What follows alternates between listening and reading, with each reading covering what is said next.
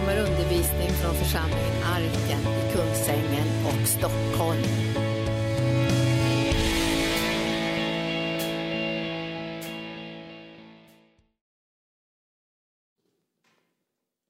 Amen, amen. Tack så jättemycket för inbjudan att få komma hit, Linda och Gunnar. Jag har sett fram emot det här tillfället av flera skäl. Jag uppskattar er väldigt mycket sådär lite på avstånd. Jag har gjort i många år och nu så får man komma och lite mer vara med också i församlingsgemenskapen. Och Linda, du och jag har lärt känna varandra när vi har pratat om församlingsplantering i Sverige. Och eh, Västerås är inte så långt därifrån, utan jag har vetat att Arken har funnits, att ni har stått för bibeltro, kärlek till Jesus, evangelisation, men också väldigt mycket helande och läkedom. Och jag vill bara hedra och respektera det, att det finns den där varma innerliga rösten i Kristi kropp som värnar människan i den heliga andes kraft. Så stort tack för dem ni är och det ni är. Gud välsigne er. Ni är, ni är, ni är bra, tycker jag. Det är bra. Det är bra att det är bra. En varm applåd till pastorsparet här. Jag tycker de kan få lite uppmuntran så här på söndags eftermiddagen. Det är, det är för mig en, en glädje att få vara predikant, att få ägna mig åt evangelium, att få göra det. Och jag har gjort det sedan jag var i tjugoårsåldern. Jag blev påmind här att jag höll min, tror jag, första predikan som tioåring. Stod i mitt pojkrum och tre fönster och ställde mig i mittenfönstret, och så var det vår trädgård med lite äppelträd och sen en liten väg och så låg Svenska kyrkan där. Och jag kom på det för något år sedan att jag stod där som tioåring och predikade och predikade och predikade. Spottade och fräste, tror jag. Alla äppelträden behövde ta emot Jesus Kristus där. Och eh, kanske någon skvätt upp till kyrkan där också, jag vet inte. Men jag tror min mamma nästan fick putsa fönstren efter den där predikan. Annars är jag egentligen har varit en väldigt blyg kille. Hade någon satt mitt liv på paus när jag var fjorton år så hade jag aldrig kunnat bli predikant. Min mamma brukar påminna om det. Kommer du ihåg vad blyg du var, Daniel? Stå framför klassen, redovisa grupparbeten. Det var en nära döden upplevelse för mig. Jag får erkänna det, det var jättejobbigt. Jag, jag led alla kval och jag har pressats väldigt mycket av det där. Och idag så har jag varit predikant i över tjugo år. Och nu är det så illa ställt med mig så nu orkar jag inte vara nervös längre. Det är för jobbigt. Jag bara kör på helt enkelt. Mig får man ta som man är. Och jag är fyrtiosex år gammal. Jag kommer ifrån den lilla byn Björkeby utanför Vetlanda då. Och trehundra invånare, och jag har en kompis som är journalist på Radiosporten. Han brukar säga att Björkeby, han kommer därifrån. Han brukar säga att det är så stort så att den som kommer hem sist släcker lyset, brukar vi säga om Björkeby. Så att det, jag är inte uppvuxen i några stora sammanhang utan i en liten by där man antingen tillhörde Philadelphia eller Alliansmissionen, Alliansmissionen eller Svenska kyrkan. Och vi var sjuttio stycken av trehundra som gick till Philadelphia på söndagen. Och jag är uppvuxen i en liten pingstförsamling. Min pappa var äldste där. Och på något sätt fick man vara med i allt. Vi ungdomar hade en rosa hörnplyschsoffa. Vi rymdes alla i den. Och jag minns när vår pastor uppmuntrade oss till att vi skulle lära oss att be högt. Och till slut tog jag mod till mig att be högt. Och då i min nyvunna frimodighet att våga be en bön offentligt eller vad man ska kalla det, så tackade jag Gud för att det var fred på jorden. Och så kom jag ju på där att det är nog kanske ett och annat krig som pågår. Så jag skulle försöka att korrigera min bön var på alla bröt ihop där av, av, av gapskratt kan man säga. Så det var min entré i det andliga, lite mer publika sammanhanget. I alla fall så är jag gift med Susanne. Vi har tre barn. De är tjugotvå, tjugo och sexton år gamla. Min fru är lärare och hon är rektor på en skola i Västerås. Och min grabb Albin, han har precis börjat sin första församlingstjänst. Han läser teologi på halvtid och nu har han börjat i en församling på halvtid. Så har vi Ellen, hon är på bibelskola på Cypern. Och så har vi Ester som är hemma fortfarande i Västerås. Vi har bara en hemma nu. Jag brukar säga att jag måste dra några sådana här predikantskämt, värma upp er lite grann. Så det kommer några till här snart. Nej, men de två stora har körkort och den lilla hon har pappas kreditkort, brukar jag ändå säga. Så det är så. Man är svag för minstingen i alla fall. Det hjälps inte. Och man älskar alla sina barn. Jag har varit pastor i Oskarström i södra Halland i sju år. Sex och ett halvt år. Jag har varit pastor i Tranås i Småland i ungefär lika länge, något längre. Och så min tredje tjänst har jag haft nu i tolv och ett halvt år som pastor och föreståndare för Pingstkyrkan i Västerås. Så vi är en församling med hundra år på nacken, firar hundraårsjubileum nu till årsskiftet och idag har vi trettonhundra medlemmar på fyra orter i Västmanland. Skultuna, Surahammar, Norberg och så Västerås då. Och till min stora förvåning så gjorde de mig till föreståndare för Pingst i Sverige för två och ett halvt år sedan. Och jag har fått på mina axlar att försöka samordna det som är de fyrahundrafyrtio pingstförsamlingarna i Sverige. Och vet du det? Det finns tvåhundratjugo McDonalds-restauranger i Sverige och dubbelt så många pingkyrkor. Det är inte så dåligt ändå. Halleluja! Det var rätt så bra. Det är faktiskt inte så dumt. Och det törs jag säga, även om jag väl egentligen inte har så mycket emot McDonalds, så är det väl en bättre meny i alla fall. Kyrkorna tycker jag väl nästan också. Ja, och min, min uppgift det är att vara en talesperson, det är att samordna det vi gör tillsammans. En del av er känner kanske igen någonting som heter IBRA Media, IBRA Radio som vi arbetar med ut över världen. Vår biståndsverksamhet, vi har fem folkhögskolor, vår beroendevård för missbrukare, L P-verksamheten. Och vi helt enkelt kämpar för att vaja med flaggan att Jesus är vägen till Gud också genom alla dessa gemensamma verksamheter. Jag är glad att ha med mig en av mina nyaste kollegor idag. Kan vi få resa sig upp och presentera sig. Han heter Markus Jonsson. Och vi har precis anställt Markus som kommunikationschef på Pingst. För vi vill faktiskt höras mer i samhället och påverka mer och, och sprida mer av, av kristna värderingar och det kristna evangeliebudskapet. Och Markus har ett förflutet som... Ja, medarbetare till Alf Svensson och Maria Larsson har rört sig i många kretsar både i Bryssel och i Stockholm och har bestämt sig för att ta nästa steg i sin karriär att gå in på detta tydliga sätt i ett, ett andligt sammanhang. Jag är jätteglad för det. Dessutom är han väldigt smart också, men det är ju bra det också. Ja. Så är det. Hörrni, idag så har jag fått på mitt uppdrag att predika mission och jag vill göra det såklart. Vi kommer läsa från Apostlagärningarna elva. Och medan du letar efter din bibel och bläddrar i den så låt mig också säga något kort om tre böcker. Jag har skrivit fyra böcker, jag har med mig två av dem och en antologi. Andens frukter och gåvor tillsammans med Johnny Foglander. Nio frukter och nio gåvor som du kan läsa och ta med dig. Korta uppbyggelseartiklar till uppbyggelse som du också kan ta med dig. Och så en antologi där trettioåtta pastorer har skrivit om pastortjänst, om andligt ledarskap. Men också att hantera stress, leda möten och lite sådär. Tips och råd och handbok. Du får gärna titta på dem och ta med dig. Och man kan swisha och man kan ta med sig böcker och glömma bort och betala så är man förlåten i förväg också. Jag har verkligen inget intresse av pengarna i detta utan det går till församlingen hemma i Västerås. Men, men det är klart man är glad när någonting blir läst också. Hör nu, vi ska läsa från Apostlagärningarna elva och från vers nitton till vers trettio. Jag tycker om att stå upp när man läser Bibeln så ni får gärna stå upp tillsammans med mig. Så vi läser eh, Guds ord i respekt för detta givna uppenbarade sanningsbudskap och i Jesu namn. De som hade skingrats på grund av den förföljelse som började med Stefanus kom ända till Fenicien, Cypern och Antiochia och de predikade ordet endast för judar. Men bland dem fanns några män från Cypern och Cyrene. Och när de kom till Antiochia började de tala också till grekerna och predika evangeliet om Herren Jesus. Och Herrens hand var med dem och ett stort antal kom till tro och omvände sig till Herren. Ryktet om detta nådde församlingen i Jerusalem och man sände då Barnabas till Antiochia. När han kom dit och såg vad Guds nåd hade uträttat blev han glad och uppmanade dem alla att hålla sig till Herren av hela sitt hjärta. Barnabas var en god man, uppfylld av den helige ande och tro och en stor skara människor fördes till Herren. Han begav sig därefter till Tarsus för att söka upp Saulus. Han fann honom och tog honom med sig till Antiochia. Under ett helt år var de tillsammans med församlingen och undervisade en stor skara. Och det var i Antiochia som lärjungarna först började kallas kristna. Vid den tiden kom några profeter från Jerusalem ner till Antiochia. En av dem som hette Agabus trädde fram och genom anden förutsade han att en svår hungersnöd skulle komma över hela världen.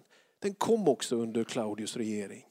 Då beslöt lärjungarna att var och en skulle skicka så mycket han kunde till hjälp åt bröderna som bodde i Judeen. Detta gjorde de också, och de sände hjälpen med Barnabas och Saulus till de äldste. Amen. Varsågod och sitt ner.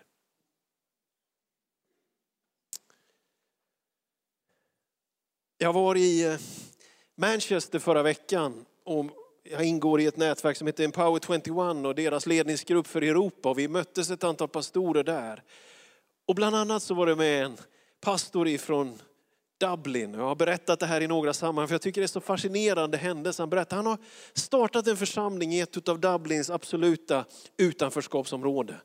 Låg eh, medelinkomstnivå, ruffiga byggnader, och där någonstans ville han starta en församling.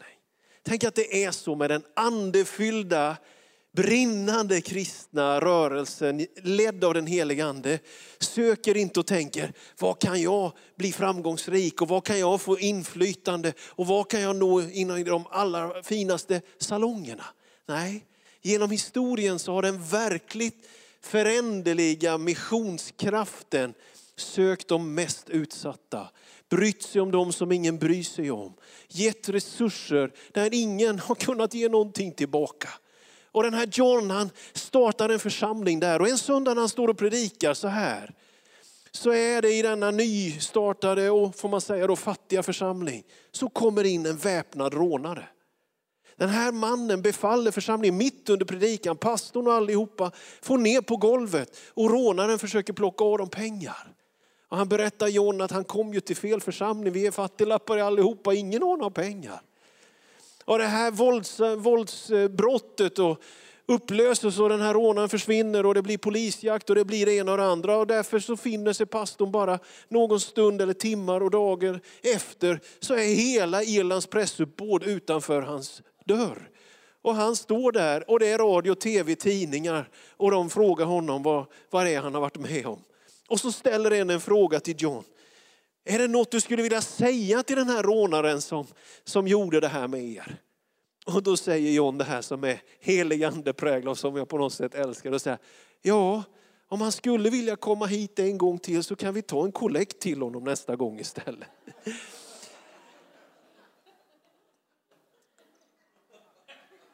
Guds rike byggs inte med vad man tar utan med vad man ger. Expansionen kommer inte utifrån att försöka spela schack i någon kyrkopolitisk spel eller i någon, någon slags inflytande önskan. Utan den var något annat som fanns inom lärjungarna. De kunde inte låta bli att dela evangelium. Inte för att bli älskade utan för att de var älskade. De sökte inte bekräftelsen i framgång och succé, utan de hade mött en uppstående frälsare. De hade sett honom, de hade rört vid honom. Och därför så var de som bara uff, sända ut i alla världar. Den sanna missionskraften, den är på något sätt, den, den, den har ett vindtag i nacken. Uff. Roach, liksom det som gav människan liv från skapelsen, det som är denna våg och denna vind, de här livselementen. Det är det som definierar missionen. Och det är det som händer här i Antiochia. På pingstdagen eld, tungor av eld, dån, stormvind som fyller huset. Och så är de sända. Det är pingst först, andeutgjutelse och församling sedan. Det är eld, det är liv och sen kommer en gemenskap och en lära och ett uppdrag. Här är de i Antiochia, det är femtio mil ifrån Jerusalem och det är ute vid kusten. Och de tidiga lärjungarna, de är så brinnande så de förstår inte att de inte får predika för alla. Ibland så brukar jag ta en löparrunda hemma i Västerås. Jag, jag tycker inte om det, men efteråt tycker jag om det. Det är lika skönt varje gång efteråt och det är lika jobbigt varenda gång man ska ge sig iväg. Och mina löparrunder, de följer samma mönster varenda gång. Först frustration och man undrar varför gav jag mig iväg och lämnade soffan. Sen börjar man be till Gud och mot slutet predikar man. Och en gång, det är samma mönster varenda gång. Alltså det är konstigt. Och en gång när jag var ute och sprang i något som heter Råbyslängan i Västerås så, så kom jag över ett tungt, tungt krön. Och jag har varit så på något sätt, det var så jobbigt men det var så skönt att komma över det här krönet. Så jag kunde inte vara tyst utan jag sa någonting, praise God eller tack Jesus. Jag vet det kom ur något ur munnen. Och då möter jag precis en, en sekulär, höll på att säga tror jag, svensk, ut och gå med hunden. Och jag liksom skriker nästan rakt in i ögonen på den här mannen. För vi kom över krönet där. Praise God, skrek jag. Och han blev faktiskt vettförskrämd, det får jag erkänna. Det kändes inte så där jätteframgångsrikt. Men så hade han en hund med. Och jag tyckte, måste jag säga, att hunden tog emot budskapet om inte han. Det kändes som hunden var så mild i blicken och glad och tacksam för evangeliet. Jag vet inte. Nåväl. Man predikar för icke-judarna. Och det här är ju den första kyrkans brottningskamp. Det till och med gör att giganterna Petrus och Paulus lite granna träter om detta. Paulus tycker att Petrus är lite hycklare. Han äter med icke-judarna när det inte är andra judar närvarande. Och Petrus är lite besviken på Paulus och till och med skriver somligt av vad han skriver är svårt att förstå. Det är som det bryter lite grann emellan det här. Är det en nation av judendom så att säga, som upprättas? Eller är det ett rike som börjar där men ska penetrera och få sin inflytande i hela världen? Är det ett rike för judar bara? Vad ligger i utkårelsetanken så att säga? Att bli utvald, är det för att jag ska få det bra? Eller är jag utvald för att vara till välsignelse? Judafolket är ju utkårat för att vara till välsignelse. Men det här bryter och det här bryter fram. Och så kommer de till Antiochia och de börjar predika. Och väckelsen bryter lös och människor blir frälsta. Tack gode Gud för folk som inte alltid kan allt enligt instruktionsboken. Det är faktiskt inte så dumt. Alltså att man helt enkelt är så fylld av kärlek som man vet inte annat än att man måste evangelisera och missionera och vidare och framåt. Och ibland så blir det lite fel. Jag har en kompis, han sågade ner en natt ett träd i sin pappas trädgård. Han hade tyckt det behövt tas ner så länge, så länge. Men hans pappa ville inte, så en natt tog han motorsågen och sågade ner trädet. Och på morgonen så sa han till sin pappa, det är lättare att få förlåtelse än tillåtelse, sa han.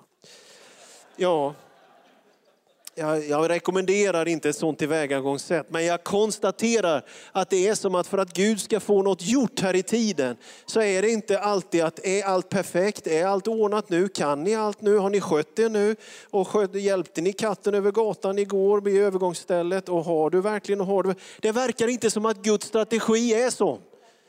Det är inte oviktigt med kunskap, det är inte oviktigt med teologi, det är inte oviktigt med moral och karaktär. Jag säger inte det, men det viktigaste är elden. Det viktigaste är kallelsen och drivet och livet. Det är det viktigaste i alla fall. Det hjälps inte. Det är inte mycket som har flyttat på sig för att folk kan en massa. Men ett brinnande hjärta i kombination säkert med både den ena och andra förmågan. Vi är ju jättetacksamma varenda gång lovsångsbandet sjunger i samma dur som de spelar. Det är inte fel med lite kompetens. Jag säger inte det. Och det är jättefint här, absolut. Men det är inte grunden vad vi kan. Vår grund är vad han gör. Så de här lärjungarna har den här vinden. Det är inte, det är inte lätt att stå emot. Man kan inte låta bli. Man måste predika. Man måste vidare. Man måste ut. Och där så haffar de några i Antiochia. Och så händer detta. Så får församlingen hemma i Jerusalem veta. Och så uppstår den här poolen mellan Jerusalem och Antiochia. Vad är det som händer då? Då är de så visa, Petrus och de andra. Så de skickar Barnabas. Barnabas var den här mentorstypen, den här som kan se djupt in i andras ögon och förstå alla människor och på något sätt ta dem vidare. Han talar väl om människor. Han, han, han är en sån där mentorsperson, en, en själavårdare för ledare eller vad jag ska kalla det. Bilden framträder av honom på det sättet. Vi är olika, vi har olika gåvor. Jag brukar skoja och säga ibland att om jag någon gång skulle söka en sjukhuspastortjänst inom frikyrkan så hoppas jag aldrig jag får den. För jag är, jag, min primära gåva är inte själavård. Jag älskar själavård, det är jätteviktigt. Men jag måste då konstatera att jag har kanske en annan gåva. Risken är att jag tittar på klockan innan samtalet ens har börjat. Jag har många fel och brister, jag har inte allt. Det gäller att ha rätt person på rätt plats. Vi behöver mycket herdar och lärare och evangelister. Men vi behöver apostlar och profeter också. Så nåväl, de skickar Barnabas. Och så kommer han dit och ser detta. Vad Gud har gjort. Det uppstår en eld och en väckelse är på plats i Antiochia. Och vi som har läst Nya Testamentet eller Apostlagärningarna särskilt. Vi vet ju att i den här väckelsehärden uppstår ett missionssäte. Det är härifrån man sänder ut Paulus och Barnabas. Det är här som blir en spjutspets in i hela Romarriket. Någonting händer här som präglar hela kyrkans historia. Barnabas kommer där och ser vad detta är. Vet du, Sverige behöver idag ett andligt ledarskap som kan rätt avgöra vad som sker i tiden. Vi kan inte ha ett ledarskap som försöker bli lyckosamma, framgångsrika och sköta om sitt eget. Vi behöver resa upp ett andens ledarskap som älskar Jesus och som kan fånga upp andra människor och som inte är intresserade av sin egen krets utan som vill gå längre hela tiden, som vill gå vidare, som vill nå framåt. Det är exakt det som händer i Antiochia här. Lovad vare Herren. Låt mig få bli några sekunder och minuter lite så här teologiskt formulerande. Hoppas ni inte somnar. Men det är nu man kan lugna ner sig lite, slappna av och tänka på något annat. Nu blir det lite segare moment i predikan. Nej då. Men kyrkan har ju haft olika poler genom historien. Hur man sett på uppdrag och samhället runt omkring. Allt ifrån exempelvis och... Så har du i, i den lutherska teologin så har du något man kallar för tvåregementsläran. Att Gud är aktiv i skapelsen och genom regeringen och beslutsamheten och, och samhällets institutioner. Och han är aktiv i församlingen med sakramenten och dop och nattvard och så vidare. Det finns en, en slags två regementen genom vilka Gud verkar. Det har funnits en teologi som... handlar om en slags naturrättslära eller en samvetslära som Thomas av Aquino utvecklar och som blir präglad inom katolska kyrkan, som handlar om egentligen människans samvete. Om vi, nu gör jag det här väldigt kortfattat och generaliserande. Att lita på på något sätt människans samvete. Inom frikyrkan och väckelsehistorien så har det nog skett en del poler genom historiens gång där vi också ibland har betonat att inte besmitta oss av världen på ett sätt så att vi har blivit rädda för att utföra uppdrag. Ja, jag måste säga att jag tror att man ska vara ödmjuk och ibland faktiskt också analysera sig själv något. En helgelseförkunnelse som leder dig och mig till att vi är mer rädda för att göra fel än villiga att försöka göra något som förändrar den här världen har förfelat sitt syfte. Om du är så rädd och så präglad av oh, bara inte jag gör något fel nu så, så att vi blir passiva, då är någonting fel. Gud vill inte ha en rädd kyrka, Gud vill ha en frimodig kyrka. Gud kräver inte perfektion från dig, men han vill ge dig passion. Och här finns en Här finns en, en pool som har gått någonstans ifrån i sin extrema form statskyrkotänkande. Att det är som freden i Augsburg femton femtiofem när man bestämde att så som fursten tror i Europa så tror undersåtarna. Det skulle många församlingsföreståndare inom pingströrelsen önska att det vore så, att det var bara säga exakt så här. Till någon slags extrem att dra sig undan. Låt oss dra ut ur lägret och dela hans smälek.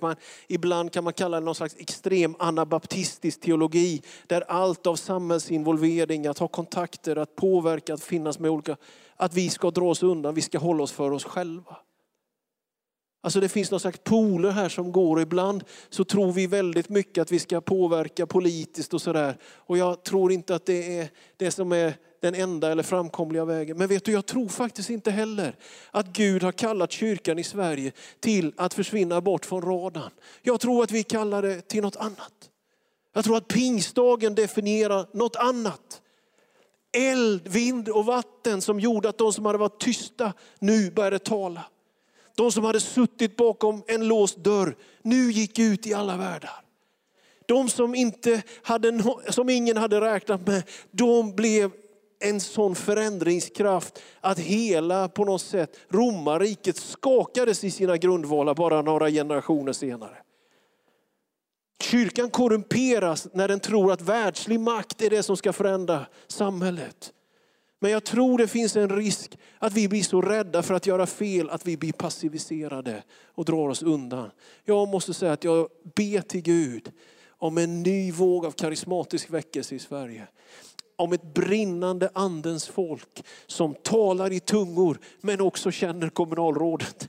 Som sjunger i den helige ande men också startar soppkök på fredagnätterna och tar hand om de utsatta och ensamma. Framtiden för kyrkan i Sverige tror jag, den är karismatisk och diakonal. Den är andefylld och vibrerande, det är kraftfullhet, det är ett liv i den helige andes kraft som kommer ut i stöd till den utsatta människan och som har ett inflytande som är givet av den helige ande. Det måste finnas en annan väg att gå än att dra sig undan eller tro att vi med makt och pengar eller något skulle ha inflytande. Det finns en andens väg att gå. Det finns en andens väg att gå. Och det sker väldigt tydligt här i Antiochia. Han såg vad Guds nåd hade gjort. Han blev glad. Han uppmanade dem alla att hålla sig till Herren av hela sitt hjärta. Barnabas var en god man uppfylld av den heliga ande och tro. En stor skara människor fördes till Herren. Men så är det så här att medan han är där i den här väckelsehärden, den här nybildade församlingen, så blir han påmind om en person. Han blir påmind om Saulus. Han blir påmind om att där finns en människa som var väldigt välutbildad, god för flera doktorshattar, men utspikad eller vad säger man, utstakad karriär i den judiska religiösa hierarkin. Saul. Han har gjort sin omvändelse, erfarenhet på vägen till Damaskus, bländad av detta sken, mött Jesus, låtit döpa sig. Ananias är ett redskap. Han befinner sig därefter lite i Arabien och kommer så småningom till Jerusalem. Men man förstår av det lilla som står nedtecknat i Lukas, i, av Lukas i Apostlagärningarna, och det Paulus själv skriver, att han uppfattades för het på något sätt. Han hade förföljt kyrkan och man kunde inte riktigt förhålla sig till honom. Man uppfattar honom som någon form av riskfaktor, någon slags, någon slags infiltrerande. Man undrar, är hans omvändelse genuin? Och man skickar hem honom till Tarsus. Det är faktiskt sant. Församlingen i Jerusalem orkar inte att fullt ut ta emot den här aposteln, det här kärnkraftverket får vi väl kalla aposteln Paulus. Hans namn som betyder den lille, men han var allt annat än liten i andens värld. Men här hände någonting. I Antiochia hände någonting. Anden påminner Barnabas och Barnabas åker den lite kortare sträckan. Om det nu var femtio mil mellan Jerusalem och Antiochia så, så ligger Tarsus där lite närmare. Och de hämtar Saul där. Vet du, han med sin kunskap, med sin omvändelseerfarenhet får komma in i ett varmt, brinnande sammanhang. Och det blir hans bas för mission och evangelisation. Vi måste vara sådana församlingar som kan ta emot det som verkar lite, kanske speciellt. Det som verkar lite annorlunda, men lita på vad Gud gör i den stunden. Vet du vad jag tror ligger framför? Vi ser små tecken. Jag tror att vi kommer se kulturpersonligheter, politiker, journalister, kanske riksdagsmän. Jag tror att vi kommer se sportstjärnor. Jag tror att vi kommer se influencers, som man säger.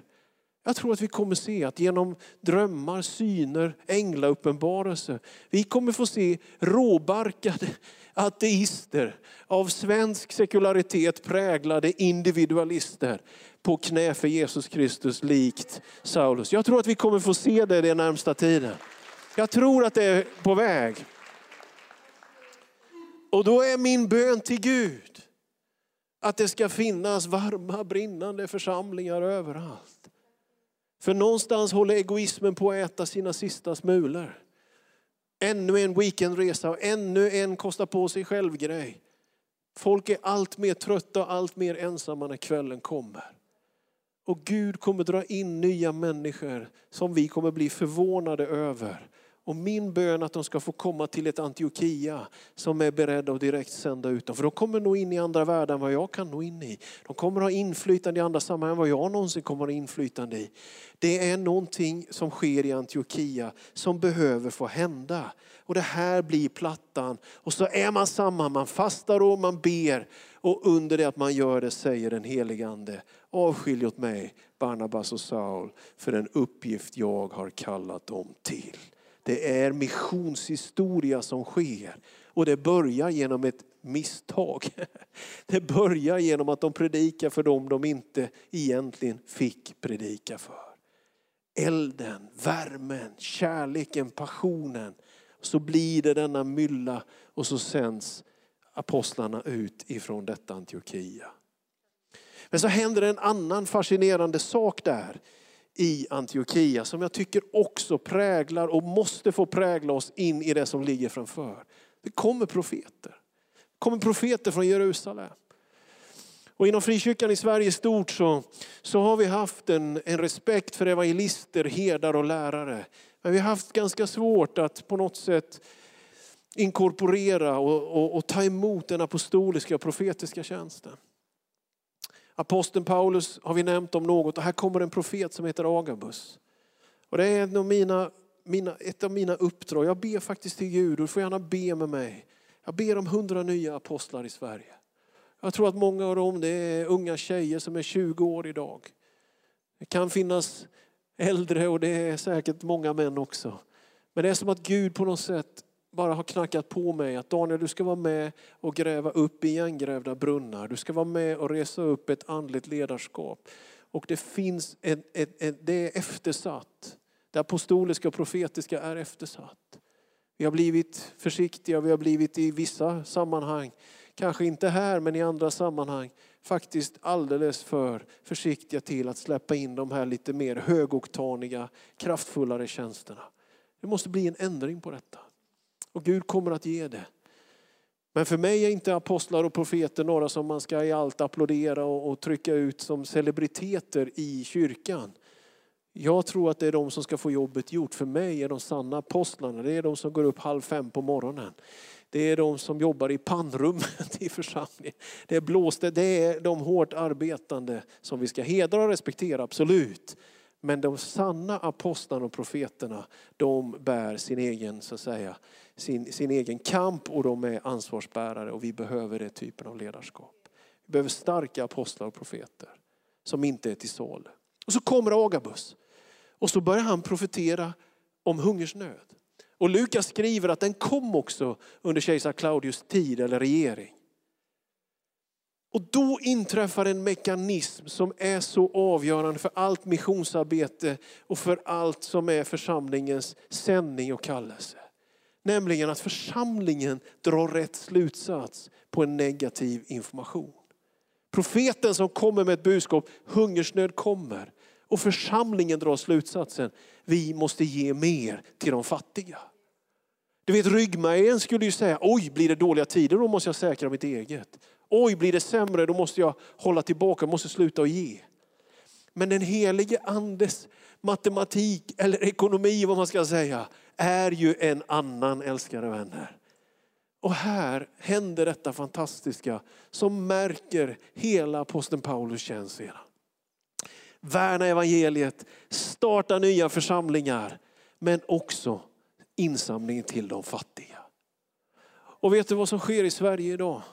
Det är att väldigt mycket av skyddsnäten, de håller inte längre. Väldigt många relationer bryts upp. Tilltron till det vi kallar för välfärdssamhället kommer att förmodligen att behöva förändras eftersom systemen inte längre orkar med alla utmaningar. Vi har sextio miljoner flyktingar i världen och bara lite till av politisk instabilitet, av, poli- av militär oro och kanske klimatförsämringar så har vi en flyktingvåg av kanske två till trehundra miljoner människor, worst case scenario, inom bara några år. Om världen ska se en flyktingrörelse komma som är någonting helt annat, då kommer våra liv se annorlunda ut, älskade vänner. Och min rädsla och min bön, man får bli, jag hoppas jag alltid är skarp, men ibland kanske något skarpare. Gode Gud, att inte kyrkan i Sverige gensvarar på utmaningarna och problemen med rädsla och någon slags främlingsfientlighet. Vi behöver vara det öppna hemmet. Lampan behöver lysa. Vi behöver vara de generösa och solidariska. Vi måste bry oss om människor, älskade vänner, även i tuffa tider. Församlingarna kommer fyllas av människor. Det kommer strömma in människor. Men de kommer ha väldigt mycket behov. Och det kommer finnas en sån nöd. Och jag tycker det är så fantastiskt att lärjungarna beslutar sig därför i Antiochia. Det finns en beslutsamhet. Du behöver ha en beslutsamhet för att vara del i missionen. Och de, att var och en skulle skicka så mycket han kunde till hjälp åt bröderna som bodde i Judeen. Du vet, tjugohundraåtta... så var det med, orkar ni några minuter till? Jag kör på några minuter till. Ja. tjugohundraåtta så var det en man här i Stockholm som, han anmälde A I K fotboll A B till Konsumentverket faktiskt. Ni vet, elitidrotten har ju väldigt mycket blivit bolag liksom. Det har förändrats väldigt mycket. Man säger att folkrörelsen har förändrats väldigt mycket från övertygelse och idé till typ service. Att man ska få det man vill ha som förälder, sätta sina barn i fotbollslaget och allt sånt där. Och den här mannen, han, han eh, har varit supporter till Gnaget i många, många år. Och så skickar han in en anmälan till Konsumentverket för falsk marknadsföring. För han tycker att det som står på hemsidan, det stämmer inte. Sammanfattat så står det typ på hemsidan att de ska vinna. Men just då förlorar A I K hela tiden. Så han tycker att det är falsk marknadsföring helt enkelt. Och har ni nu gjort mig som var en trogen supporter och medlem till kund, så vill jag ha betalt för varan så att säga. Det tragiska är att vdn för bolaget i sin inlaga till Konsumentverket, sitt svar, skriver att vi ska ändra produktbeskrivningen på hemsidan. Det här exemplet tror jag har sin bäring in i församlingen också. Om Guds församling börjar se på sin pastor, sin kyrka, sin gemenskap. Jag ska komma, jag ska få någonting. Det ska vara en tillräckligt lång predikan så att jag är pigg hela tiden. Det är jättebra om pastorn står stilla så att inte jag blir oroad. Nej, det är jättebra om han springer runt lite grann så att jag inte somnar. Det är väldigt viktigt att predikan är väl förberedd, men samtidigt ska den vara spontan och uppmuntrande. Och det är fint om ljudnivån är inte allt för stark så jag får ont i öronen, men jag vill ju ändå höra väldigt väl. Och det är fantastiskt om lovsångarna för mig igenom hela mitt känsloregister så att när jag går hem kan känna att ja, det var en ganska fin gudstjänst idag.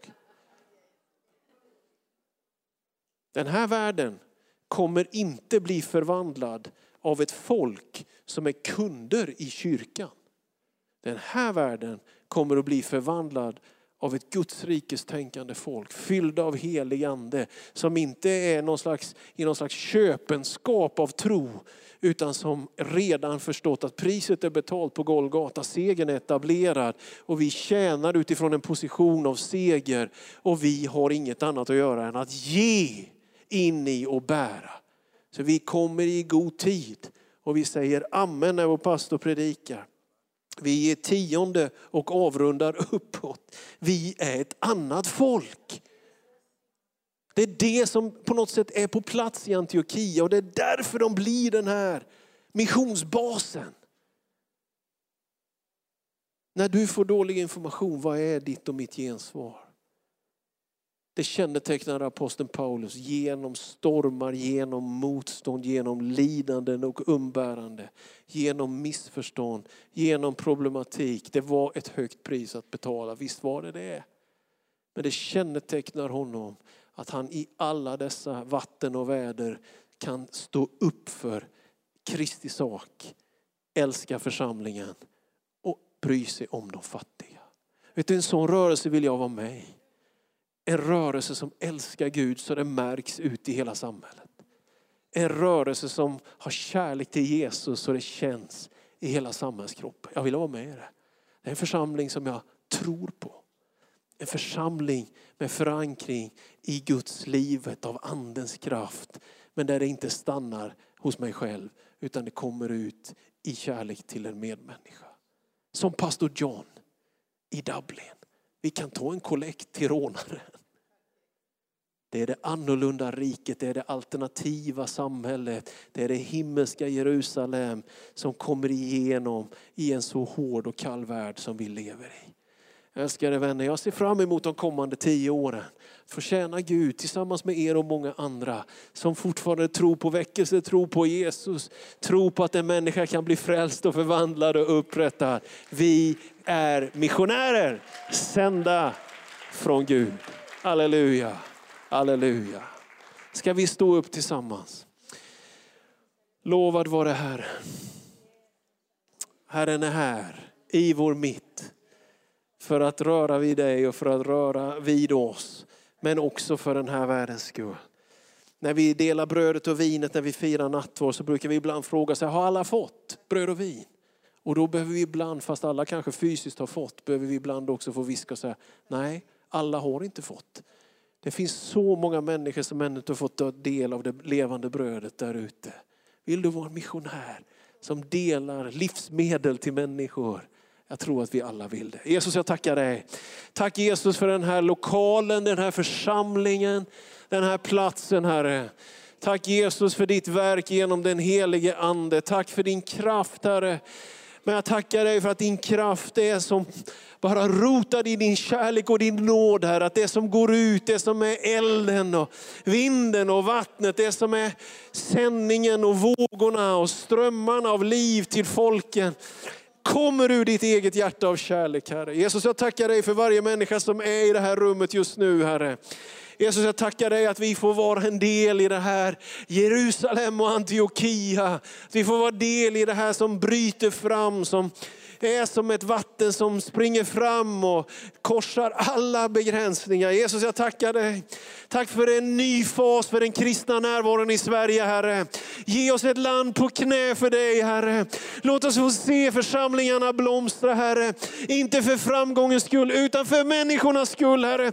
Låt oss få se nya ledare, tjänar och tjänarinnor, Herre. Ödmjuka men brinnande. Fasta i sin övertygelse men fyllda av barmhärtighet. Jesus, jag ber om en församling som orkar med när de här starka personerna, Saul-människorna, kommer. Jesus, hjälp oss att vara Antiochia. Ett karismatiskt, utåtriktat Antiochia som sänder och sänder och sänder. Missionärer, men som också älskar och bryr sig om de fattiga. Jesus, vi ber för dem som denna söndag kväll, här i grannskapet, i Stockholm, i Västerås, i vårt land, Herre, tror att man ska fixa allt själva och är allt mer ensamma. Gud, vi ber att du ska resa upp din församling, att nå grannar, vänner och till och med ovänner. Jesus, hjälp oss att vara en rörelse som kommer med kärlek som känns i den här samhällskroppen.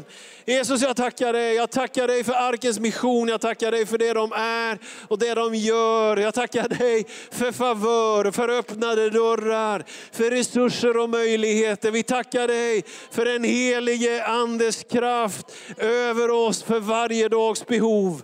Jesus, jag tackar dig för att du har tänt en eld som ingen kan släcka. Tack för att andens verk, det är ett starkt verk. Det är ett pågående verk. Det är någonting som bär och fungerar. Jesus, vi prisar dig. Jesus, vi lovar dig. Herre, jag ber att Sverige på nytt igen ska bli ett starkt missionssändande land. Att vi ska få se många missionärer gå ut. Kanske i de digitala världarna, in i de olika fysiska geografiska områdena. Men också i olika kontexter av kunskap, av relationer. Jesus, jag tackar dig för en helt ny generation av missionärer från Sverige.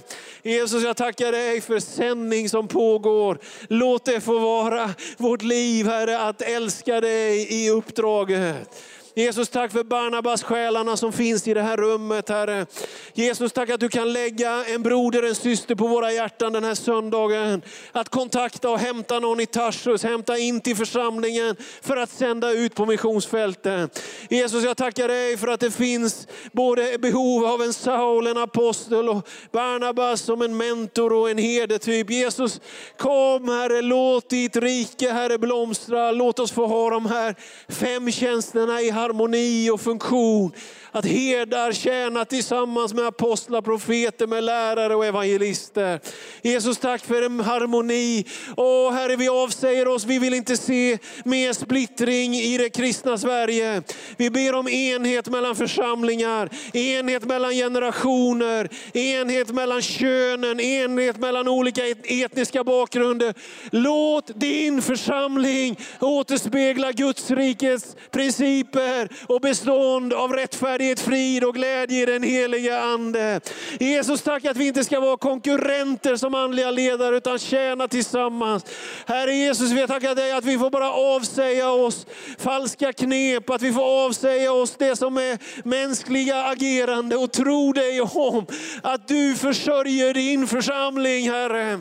Jesus, vi tackar dig. Tackar dig för en enhet och välsignelse över alla kyrkor, över allt ditt folk, Herre. Om en kärlek till Bibeln, en kärlek till församlingen, en kärlek till den utsatta människan. Jesus, jag ber, Herre, att när samhället kanske fallerar vissa institutioner så ska din församling resa sig upp ännu mer. Att kunna vara stark och kunna komma med hopp, kunna komma med stöd, att ha resurser på ett övernaturligt sätt. Jesus, jag tackar dig för en församling som är som ett sjukhus med läkedom, som är som en lärosal med visdom och som är som en plats av uppenbarelse för liv och kärlek. Jesus, jag tackar dig. Halleluja, halleluja. Prisat vare ditt namn för det som sker i andens värld när vi ber tillsammans. Lovar vare du. Halleluja, halleluja. Halleluja. Prisat vare Herrens namn. Då blir jag påmind om när vi står här i bön. Jag ska inte börja predika, men bara några små tankar. Vi, vi är fortsatt i bön, men det finns ett läge i Apostlagärningarna sexton där Paulus blir hindrad av anden. Anden tillåter inte, anden hindrar honom att resa till Bitynien. Det är olika platser och områden i nuvarande Turkiet. Och istället får han den här nattliga visionen om den makedoniske mannen. Och så kommer de över till europeisk mark. Kommer till Neapolis, kommer till Filippi. Så småningom så vet vi församlingen Thessalonike, allt det där som blir. Tänk att de fick två nej innan de fick ett ja. Och ibland misstar vi när anden hindrar oss för vissa saker. Så tror vi att det är som ett nej. Att Gud skulle på något sätt ha slutat välsigna oss. Men du vet, det finns inget nej. Det finns bara ett stort ja. Om han stänger en dörr är det inte för att stänga inne dig. Det är för att öppna nästa dörr. Jag vill bara säga det i det här rummet. Från Guds sida finns ett stort ja. Till tjänst, till mission. Till att fullfölja din kallelse. På vägen dit kan det finnas små nej.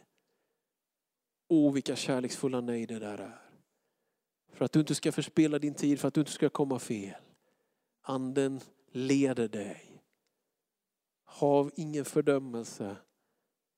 Han talar. Han leder. Och han ger ett stort ja. Kan du höra det i ditt inre?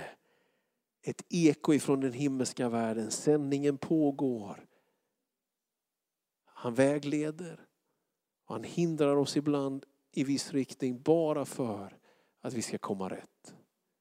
Det finns ett stort ja. Under alla dina motgångar. Under allt du har fått kämpa med. Herren har sett dig. Det som är sår, det som är vad människor har uttalat för klenande. Det som du själv har tillfogat dig själv av skada. Det som ibland har blivit till besvikelse och nedlagd frimodighet. Men från Herrens sida finns det ett stort ja över ditt liv. Han ville dig, han skapade dig. Han älskar dig. Och det finns ett uppdrag för dig. Ingen är exkluderad. Ingen är satt på avbytarbänken. Det finns ett ja som går ut den här eftermiddagen över dig. Det finns ett ja. Kan du höra dig i ditt inre? Hur anden säger ja. Hur anden öppnar och anden ger. Vinden blåser, elden brinner, vattnet bryter fram. Detta ljuva, detta vackra. Och i den strömmen får du leva. Halleluja. Halleluja. Det är så märkligt. Det finns läkedom i missionen, älskade vänner. Det finns läkedom mitt i uppdrag. Det är inte så att man checkar av en massa saker och sen kommer man till ett upp. Nej, du får känna Gud varje dag i hela ditt liv. Och i allt det där som är att tillbe och vara i det inre livet med honom, så finns det en yttre utkomst av allt detta. Jag tror att du kommer få uppleva, jag bara säger att det finns en läkedom för dig också i uppdraget, i tjänsten. Du kommer få se på hur orden bär, hur dörrarna öppnas och hur det finns en läkedom i att konstatera att han är trofast genom allt. Gå! Det finns ett ja.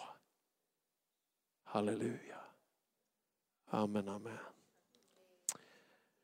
Älskade vänner, jag tackar för att ni tog emot mig idag. Jag önskar er allt gott, Guds välsignelse över Linda och Gunnar och över församlingen Arken. Gud välsigne er. Amen.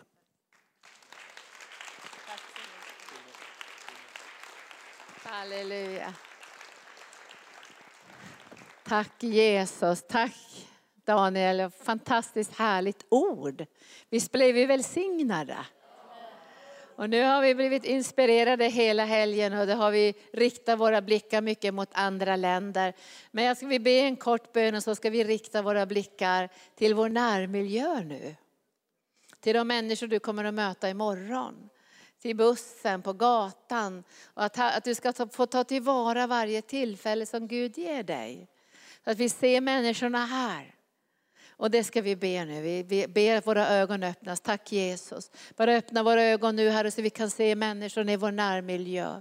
Vi har sträckt vår blick över många länder, över världen Gud. Men nu vill vi tillbaka till Kungsängen och Upplandsbro kommun och Bro och Tibble och Brunna. Vi ber dig nu heliga Ande. Jakobsberg, Rotebro, Upplandsbro och alla platser Herre där syskon bor som, som kommer till den här församlingen. Vi ber dig att du ska öppna våra ögon så vi kan se människorna. Människorna. Låt nådegåvorna flöda genom våra liv på ett övernaturligt naturligt sätt. Så vi får ingångar i människors liv och öppningar. Så vi ber dig nu heliga Ande att var och en som är här ska få känna. Du kommer att ge så många tillfällen. Vi vill helst inte missa så många utan vi vill känna igen din maning och din ledning. Så vi kan ta tillvara de flesta tillfällen i alla fall Gud som du ger oss. Och så får du påminna oss igen om vi missar någonting Herre. Men nu tackar vi dig Jesus för den här helgen och vi tackar för Daniels medarbetare. Tackar dig för alla som har tjänat under den här helgen. Vi tackar dig Herre för alla företagare som har velat sponsra också så in i vårt arbete. Och vi lämnar tillbaka till dig Herre. Med tacksamhet så vi vill lämna tillbaka till dig. För du Herre är så underbar och god. I Jesu namn. Och nu avslutar vi med en härlig lovsång. Ska vi göra det?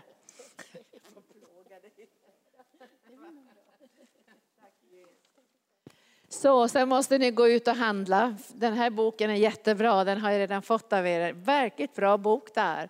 Som är skriven av många pingstpastorer om olika saker i tjänsten. Så vi kan handla där ute. Och sen så avslutar vi nu med en tack, tacksägelsesång till Herren. Tack för att ni kom den här helgen. Tack för ert engagemang och er kärlek. Och så fortsätter ni att be för Israel och Nepal och Indien som vi ligger närmast nu. Och beskydda dem som åker ut på fältet att, att det ska vara lätta och bra resor.